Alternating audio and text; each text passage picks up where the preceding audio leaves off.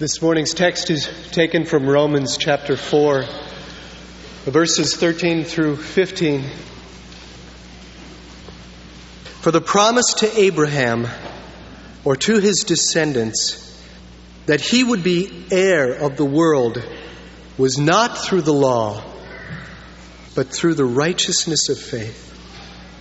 For if those who are of the law are heirs, faith is made void, and the promise is nullified. For the law brings about wrath, but where there is no law, neither is there violation. These verses teach us, in fact, the whole Bible teaches us, that for everybody in this room this morning, there are two possible futures. One is to inherit the world, and the other is to inherit wrath. You see the first in verse thirteen. The promise to Abraham and to his descendants is that he would be heir of the world. And we know from verses eleven and twelve that the descendants are those who have the faith of Abraham, not just Jewish people, but any Gentile who, apart from circumcision, has been justified by faith, will inherit the world. And the other alternative future in front of you is to inherit wrath. Verse fifteen. The law brings wrath. If you live under the law, if it has not been written on your heart, you're just under it like a weight telling you what you don't like to do, you will inherit wrath and not the world. Now I know that in response to that, there are skeptical answers. One One group will say, I don't believe that. I don't think there's either of those futures. I think you die, you decompose in the grave, you become unconscious forever, and that's it. Your history. No heaven, no hell, no inheriting the world, and no inheriting wrath. I just don't agree. Another response would be, I don't agree with that. I don't think there is such a thing as wrath forever. I think God is a loving God and will save everybody. And I think you can get to Him any way you try. And eventually His mercy will triumph and He will gather everybody out of wrath and hell and into heaven. And there will be no such thing as wrath anymore. So I don't agree with that, that a future of inheriting the world or inheriting wrath are the two options in front of everybody today. I think God is a God of mercy and He will bring everybody to the inheritance of the world. The meek shall inherit the earth and everybody will become meek someday. You know, if every unbeliever in this room believed one of those two alternatives, I would leap for joy. Because at least then, eternity has registered in your mind. And you've thought a minute about it and concluded, no heaven, no hell, just worms. Or you've concluded, no hell, just heaven. And you've thought about it a minute and you've come to terms with eternity. This vast, huge reality out there, just an eye blink away from where we are right now. But you know what? That's not where most unbelievers are. The more common response to my saying Everybody in this room faces two futures this morning. The more common response would be to say, I don't agree with that. I don't think that's true. You know what I think, Pastor John? I think I'm going to go to the state fair tomorrow and eat cheese curds. That's what I think. That's the people that frighten me. Let's pray. Father in heaven, I want you to come in this message. And I ask you to come. I plead with you to come. I beg of you to come. Because I can't awaken anybody from the slumber of obliviousness to eternal things. I can't do it. Only the Holy Spirit can do it. So I plead with you, Father, send your Spirit into this room right now. And stun us broad awake to the fact that eternity compares to this life like the Rocky Mountains compare to the ripples on an orange peel.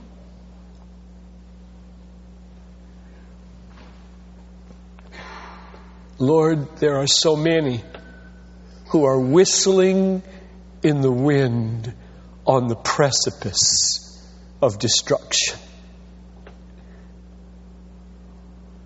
And their parents weep, and their brothers weep, and their friends weep.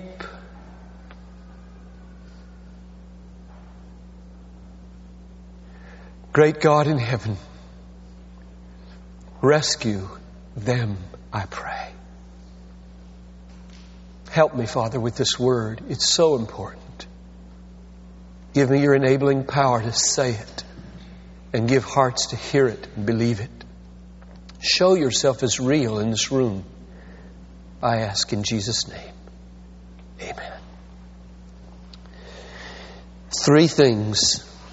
Actually, I'll tip you off. It's just two things.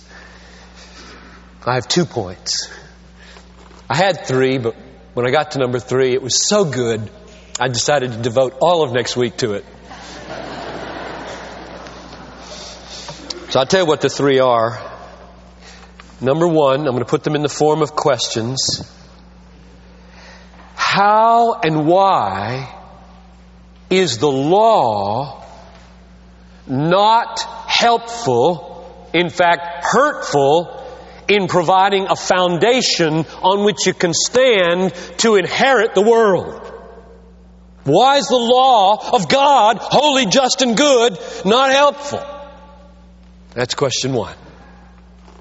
Question two is, if we inherit the world through the righteousness of faith and not the performances of the law, verse thirteen, how is it then that so much of the Bible makes the inheritance depend in some sense upon our behavior? Which it does. And that's enough to fill up a few weeks, but I will get that into this morning's message. And the third point for next week is, what does it mean to inherit the world? Why should I want it? How do I get it? What does it mean? Let's take them one at a time. Number one, why is the law of God, perfect, holy, just, and good, not a help in securing for us a foundation, a basis on which we can stand to inherit the world? Why isn't the law helpful? So let's go to the key verses here, fourteen and fifteen. We're going to work our way backward in this text. fourteen and fifteen. For if those who are of the law are heirs, that is, heirs of the world that he's just referred to. If those who are of the law are heirs, faith is void, and the promise is nullified. For The law brings about wrath. But where there's no law, there's no violation. Now let's notice a few things about the law here before we explain why it's of no help in getting a foundation on which we can stand to inherit the world. What is it? What's the law?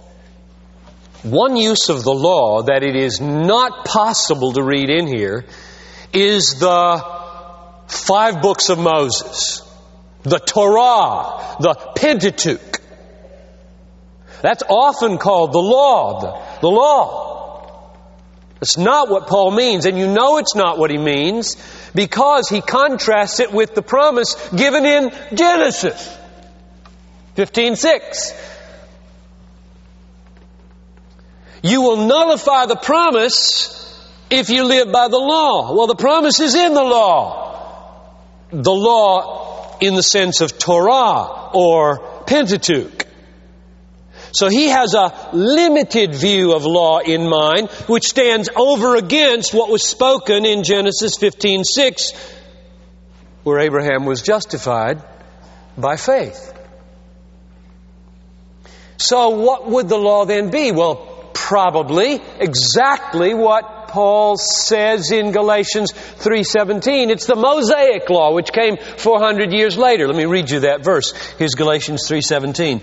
The law, which came four hundred thirty years later, that is later than the promise made to Abraham, does not invalidate a covenant previously ratified by God so as to nullify the promise. So here you can you can think. He's thinking historically here. He's got he's got Abraham, he's got a promise given, he's got justification, accredited divine righteousness to Abraham. four hundred thirty years later comes what?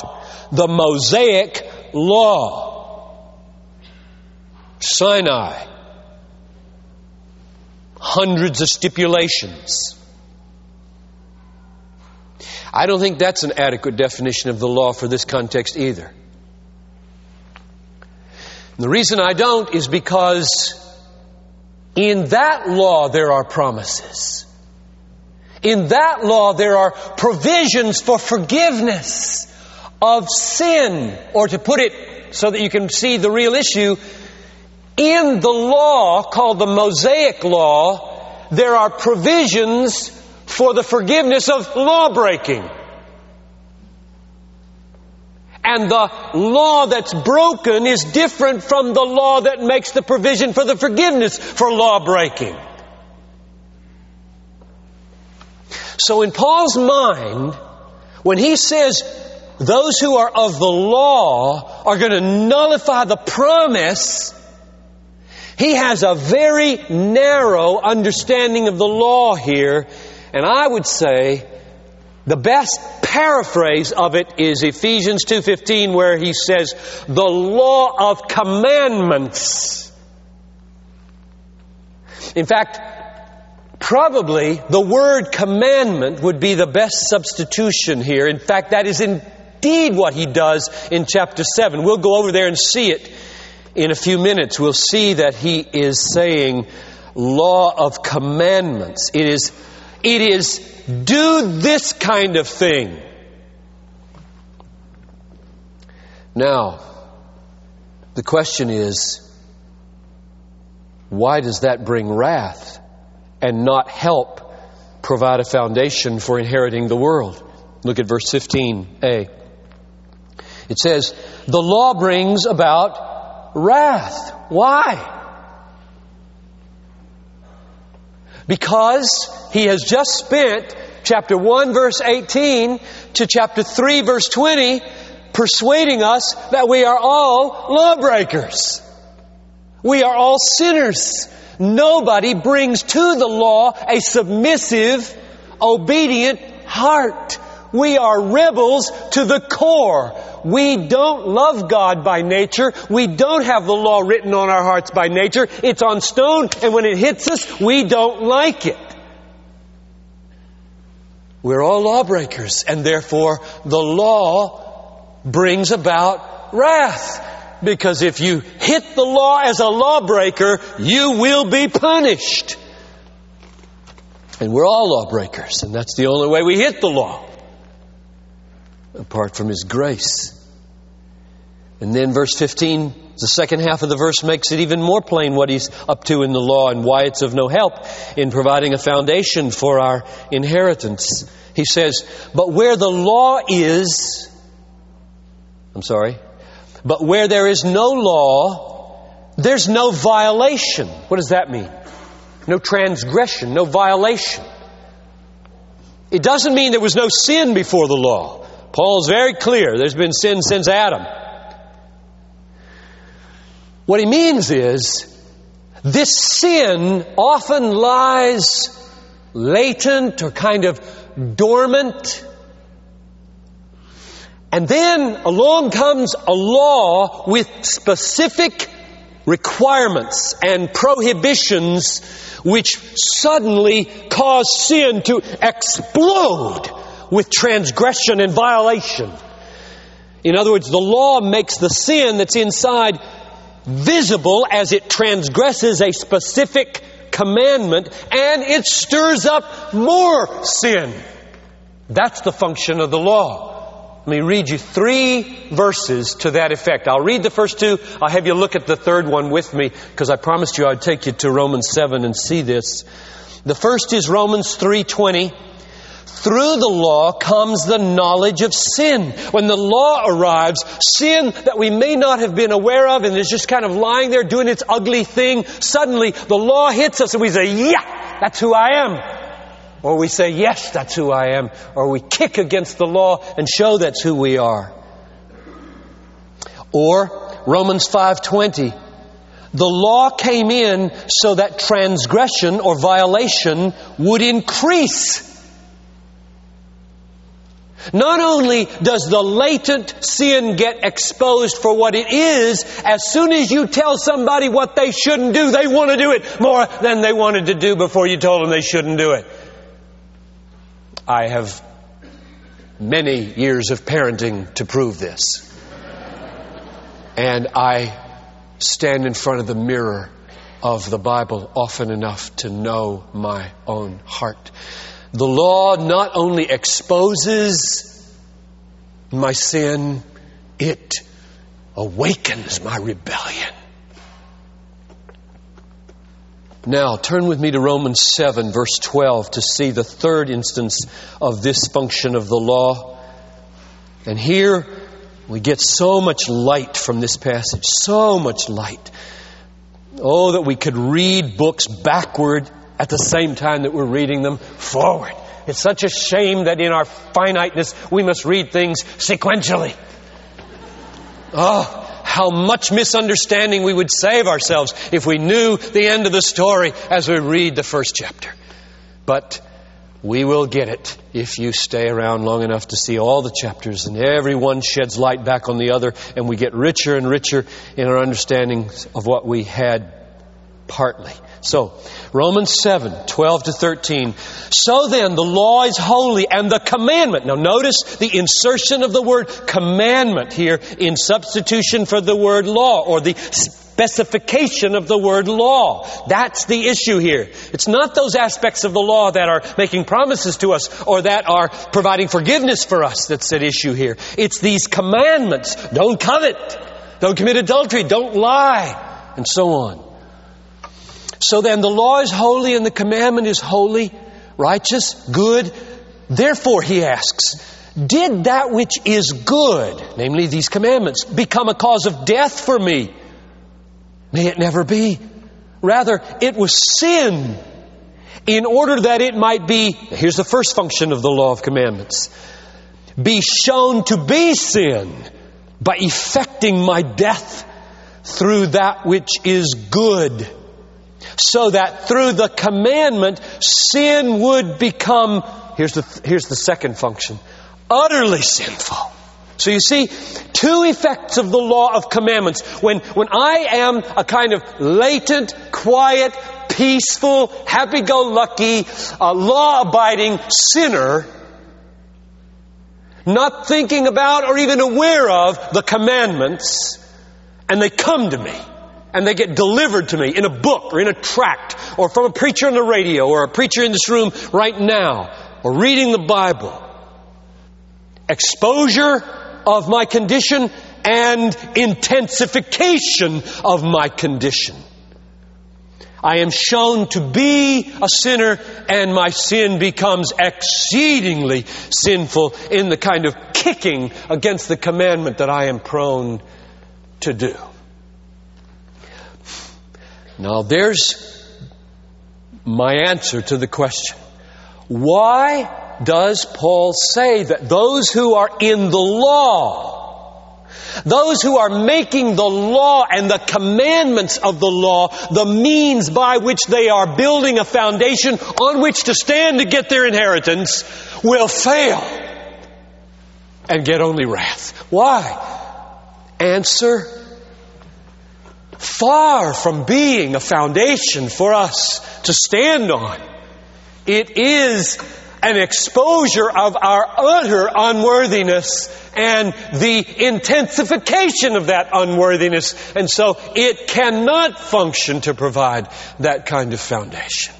So flee from building for yourself performances of law on which to stand to claim your inheritance of the world someday. It'll never, ever work. And the gospel is, it doesn't have to work. There's another way. There is another way. Which brings me now to question number two, the last question. How is it that verse thirteen can say, let's read it, the promise to Abraham or to his descendants, that's those of you who have faith, the promise of Abraham or to his descendants that he would be an heir of the world was not through the law, but, here's the alternative, through the righteousness of faith.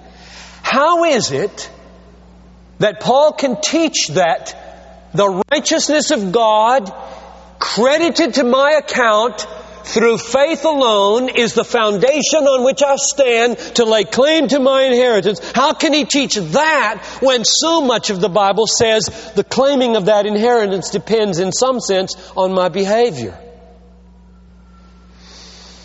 Now let's explain this question and then get the biblical answer in front of us. It's not a new answer. We saw it about three weeks ago, and so it, it won't land on you with anything new. It will be a restatement of what we've seen, but you need to see it answering this question to take it deeper into your soul. Verse thirteen again says that through the righteousness of faith, Abraham and his descendants will get the promise of the world. Now, we know what that is. I'm not reading in here by saying this is an imputed righteousness of God awarded to faith. I'm not reading that in. I'm basing it on verse nine and verse eleven. Verse nine says, faith was credited to Abraham. This is a righteousness that is not Abraham's. You hear that? It is not Abraham's righteousness. It is God's credited to him for faith. Or more clearly, in verse eleven, where he says he got this before he was circumcised so that he might be the father of everybody who hasn't been circumcised. Last phrase in verse eleven, that righteousness might be credited to them. So think with me very clearly now. When it says in verse thirteen, righteousness of faith, in this context, it means there is a righteousness of God. We know now on this side of the cross, it's the righteousness of God displayed in Jesus Christ's perfect obedience and suffering on the cross. This righteousness is His, not mine. I haven't a righteousness that will pass muster at the judgment. I can't lay claim to any inheritance of the world. I'm a sinner. So how am I going to get my inheritance? Answer: the righteousness of God is credited to my account. Financial people can handle that little metaphor. It is credited to my account. Or the theological word is, it is imputed To me, it is made over. God treats me as though His righteousness is my righteousness. And the channel of that crediting, the channel of that imputing is one thing alone. Tell it to me. And say it loud. It is good. Faith alone is the channel through which the imputed righteousness of God in Christ becomes mine, on which I stand and now lay claim in His name to the inheritance. That's the teaching of verse thirteen. My question is, how can He teach that when so many parts of the Bible teach that the inheritance, in some sense, depends upon my behavior? Now, if you say, oh, where does it teach that? Let's do this. Let's let Abraham and the covenant that God made with Abraham be the test case of this issue. So, go with me now back to Genesis twenty-two. I want you to, if you have a Bible, turn there with me. You need to see this on your own, lest you think I'm creating an artificial problem here. It is not just some other place of the Bible besides Abraham and the covenant made with Abraham where this problem arises. The covenant made with Abraham is a covenant whereby if he trusts God, he gets the righteousness of God. That's what we have been saying for weeks. But there's more to it than that. All right, what happens in chapter twenty-two of Genesis? Answer, Abraham offers up his son almost to death, because God intervenes and substitutes a ram for him, thus foreshadowing the wonderful substitutionary work of Jesus to rescue us. And then, having been obedient from faith, God says this, verse sixteen. Are you with me? twenty-two sixteen.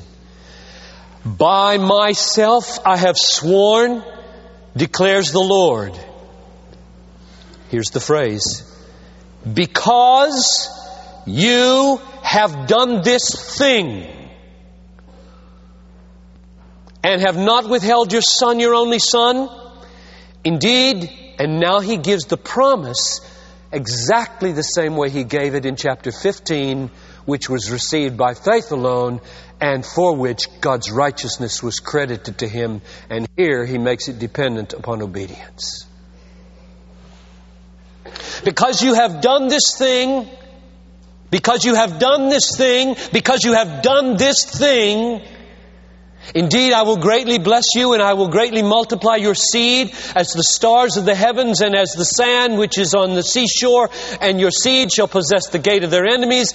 In your seed all the nations of the earth shall be blessed. Here it is again. Because you have obeyed my voice. All right, now here's the question. I'll state it again. How is it that Romans four thirteen can say that the promise of inheriting the world will be freely given to Abraham and his seed, who like him trust, on the basis of an imputed righteousness of God through faith alone? And yet say, because you have offered your son, you will inherit. The answer is really not hard. And it is very important. If you get the answer right, it will be the difference between leading a life of slavery or a life of freedom. It will make the difference how you fight the Christian walk. Fight the fight. Here's the answer. It's the same answer that we saw in bringing James two together with Romans four. Namely, God has ordained that the faith which justifies is of such a nature that it changes your life. And the change in your life, called obedience, is the evidence the authentication and the fruit of the faith which alone stands on the righteousness, which alone provides the foundation for the inheritance. Did you ever wonder why everywhere Christianity has spread, schools have sprung up? It's because right now in this room, intense mental energy is being expended. Some in vain, and you are phasing out on me. Others are doing your best to understand that long, complicated sentence that I just used, which is no longer and no more complicated than many sentences in this great book called Romans. The reason, this is a parenthesis, by the way, because I'm I'm just so overwhelmed by the wonder of this book, and that God would ordain that the glories of the gospel be revealed through a book that requires such incredible mental effort to understand. What's the meaning of that? Schools, books, teaching little Talitha at age three. This is an A. Say A. A. That's an A. Big A. This is a little A. Say A. A. She will read before she's five, or I'll die in the process. Why? Because of the Bible. That's why. There is no other reason in all the universe to learn to read superior to be able to construe the argument of the book of Romans. And therefore, I close my parenthesis, parenthesis here, pleading for your patience. I'll say it again now. Why is it not a contradiction to teach in Romans four thirteen that the foundation of our inheritance of the world is a righteousness of faith alone?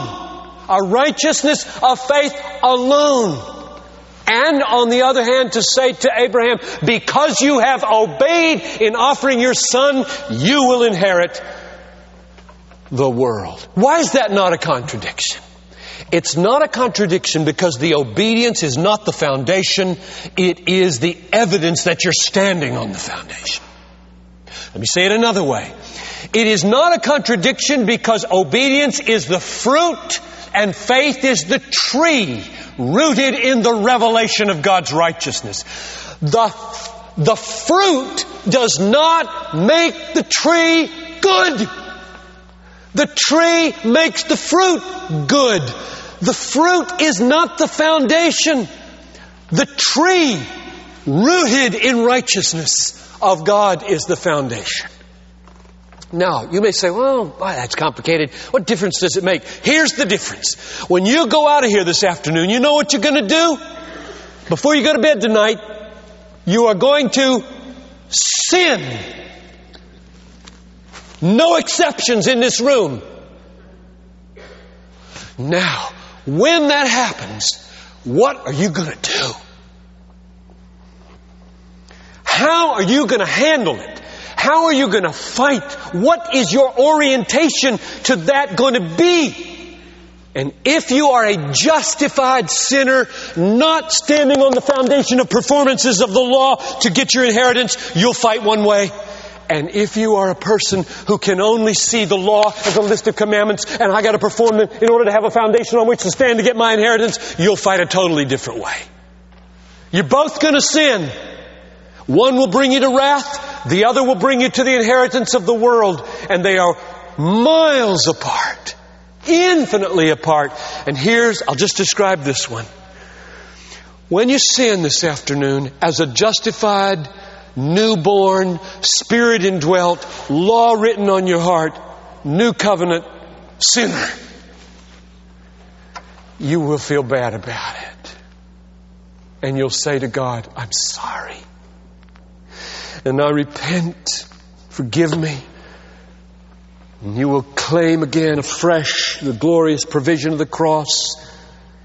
You will come to Him, renouncing it, hating it. And secondly, you will reach out to Jesus for new portions of hope in future grace. That the Holy Spirit will be there to enable you to put to death the deeds of the body by the Spirit better tomorrow than you have today.